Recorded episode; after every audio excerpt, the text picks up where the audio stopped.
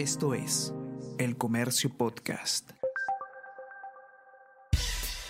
Buenos días, mi nombre es Soine Díaz, periodista del Comercio, y estas son las cinco noticias más importantes de hoy, martes 24 de mayo alertan de posible falta de Boluarte a la Constitución. La Contraloría General de la República, a través de un informe, determinó que la ministra Dina Boluarte habría incurrido en una infracción al artículo 126 de la Constitución por haber firmado documentos como presidenta de la Asociación Privada Club Departamental Apurímac durante el actual gobierno constitucionalistas Urbina y Rospigliosi refieren que podría ser inhabilitada por el Congreso para ejercer la función pública.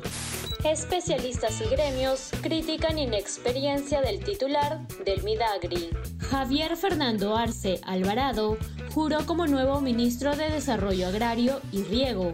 Sin embargo, no cuenta con título universitario ni posgrado. Especialistas advierten que su perfil profesional no va acorde con retos del sector agrario. Asimismo, Arce Alvarado fue elegido parlamentario andino por Perú Libre y respaldó a Cerrón en redes sociales. Memoria documental del país en riesgo. Orden judicial obliga a desalojar al Archivo General de la Nación, el cual se encuentra hoy ubicado en el Palacio de Justicia y almacena 150 millones de expedientes de instituciones públicas. Algunos volúmenes datan de la colonia. Valioso patrimonio requiere protección mientras se construye un nuevo local.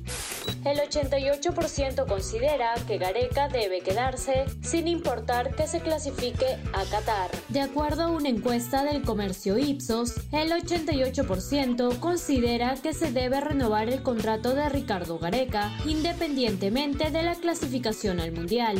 El 84% cree que Perú va a ganar el repechaje y el 52% pide que Guerrero sea convocado para el Mundial en caso de clasificar.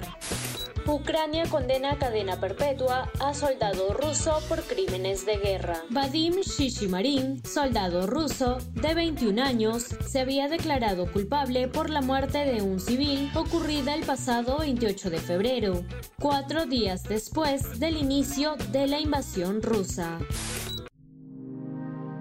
El Comercio Podcast.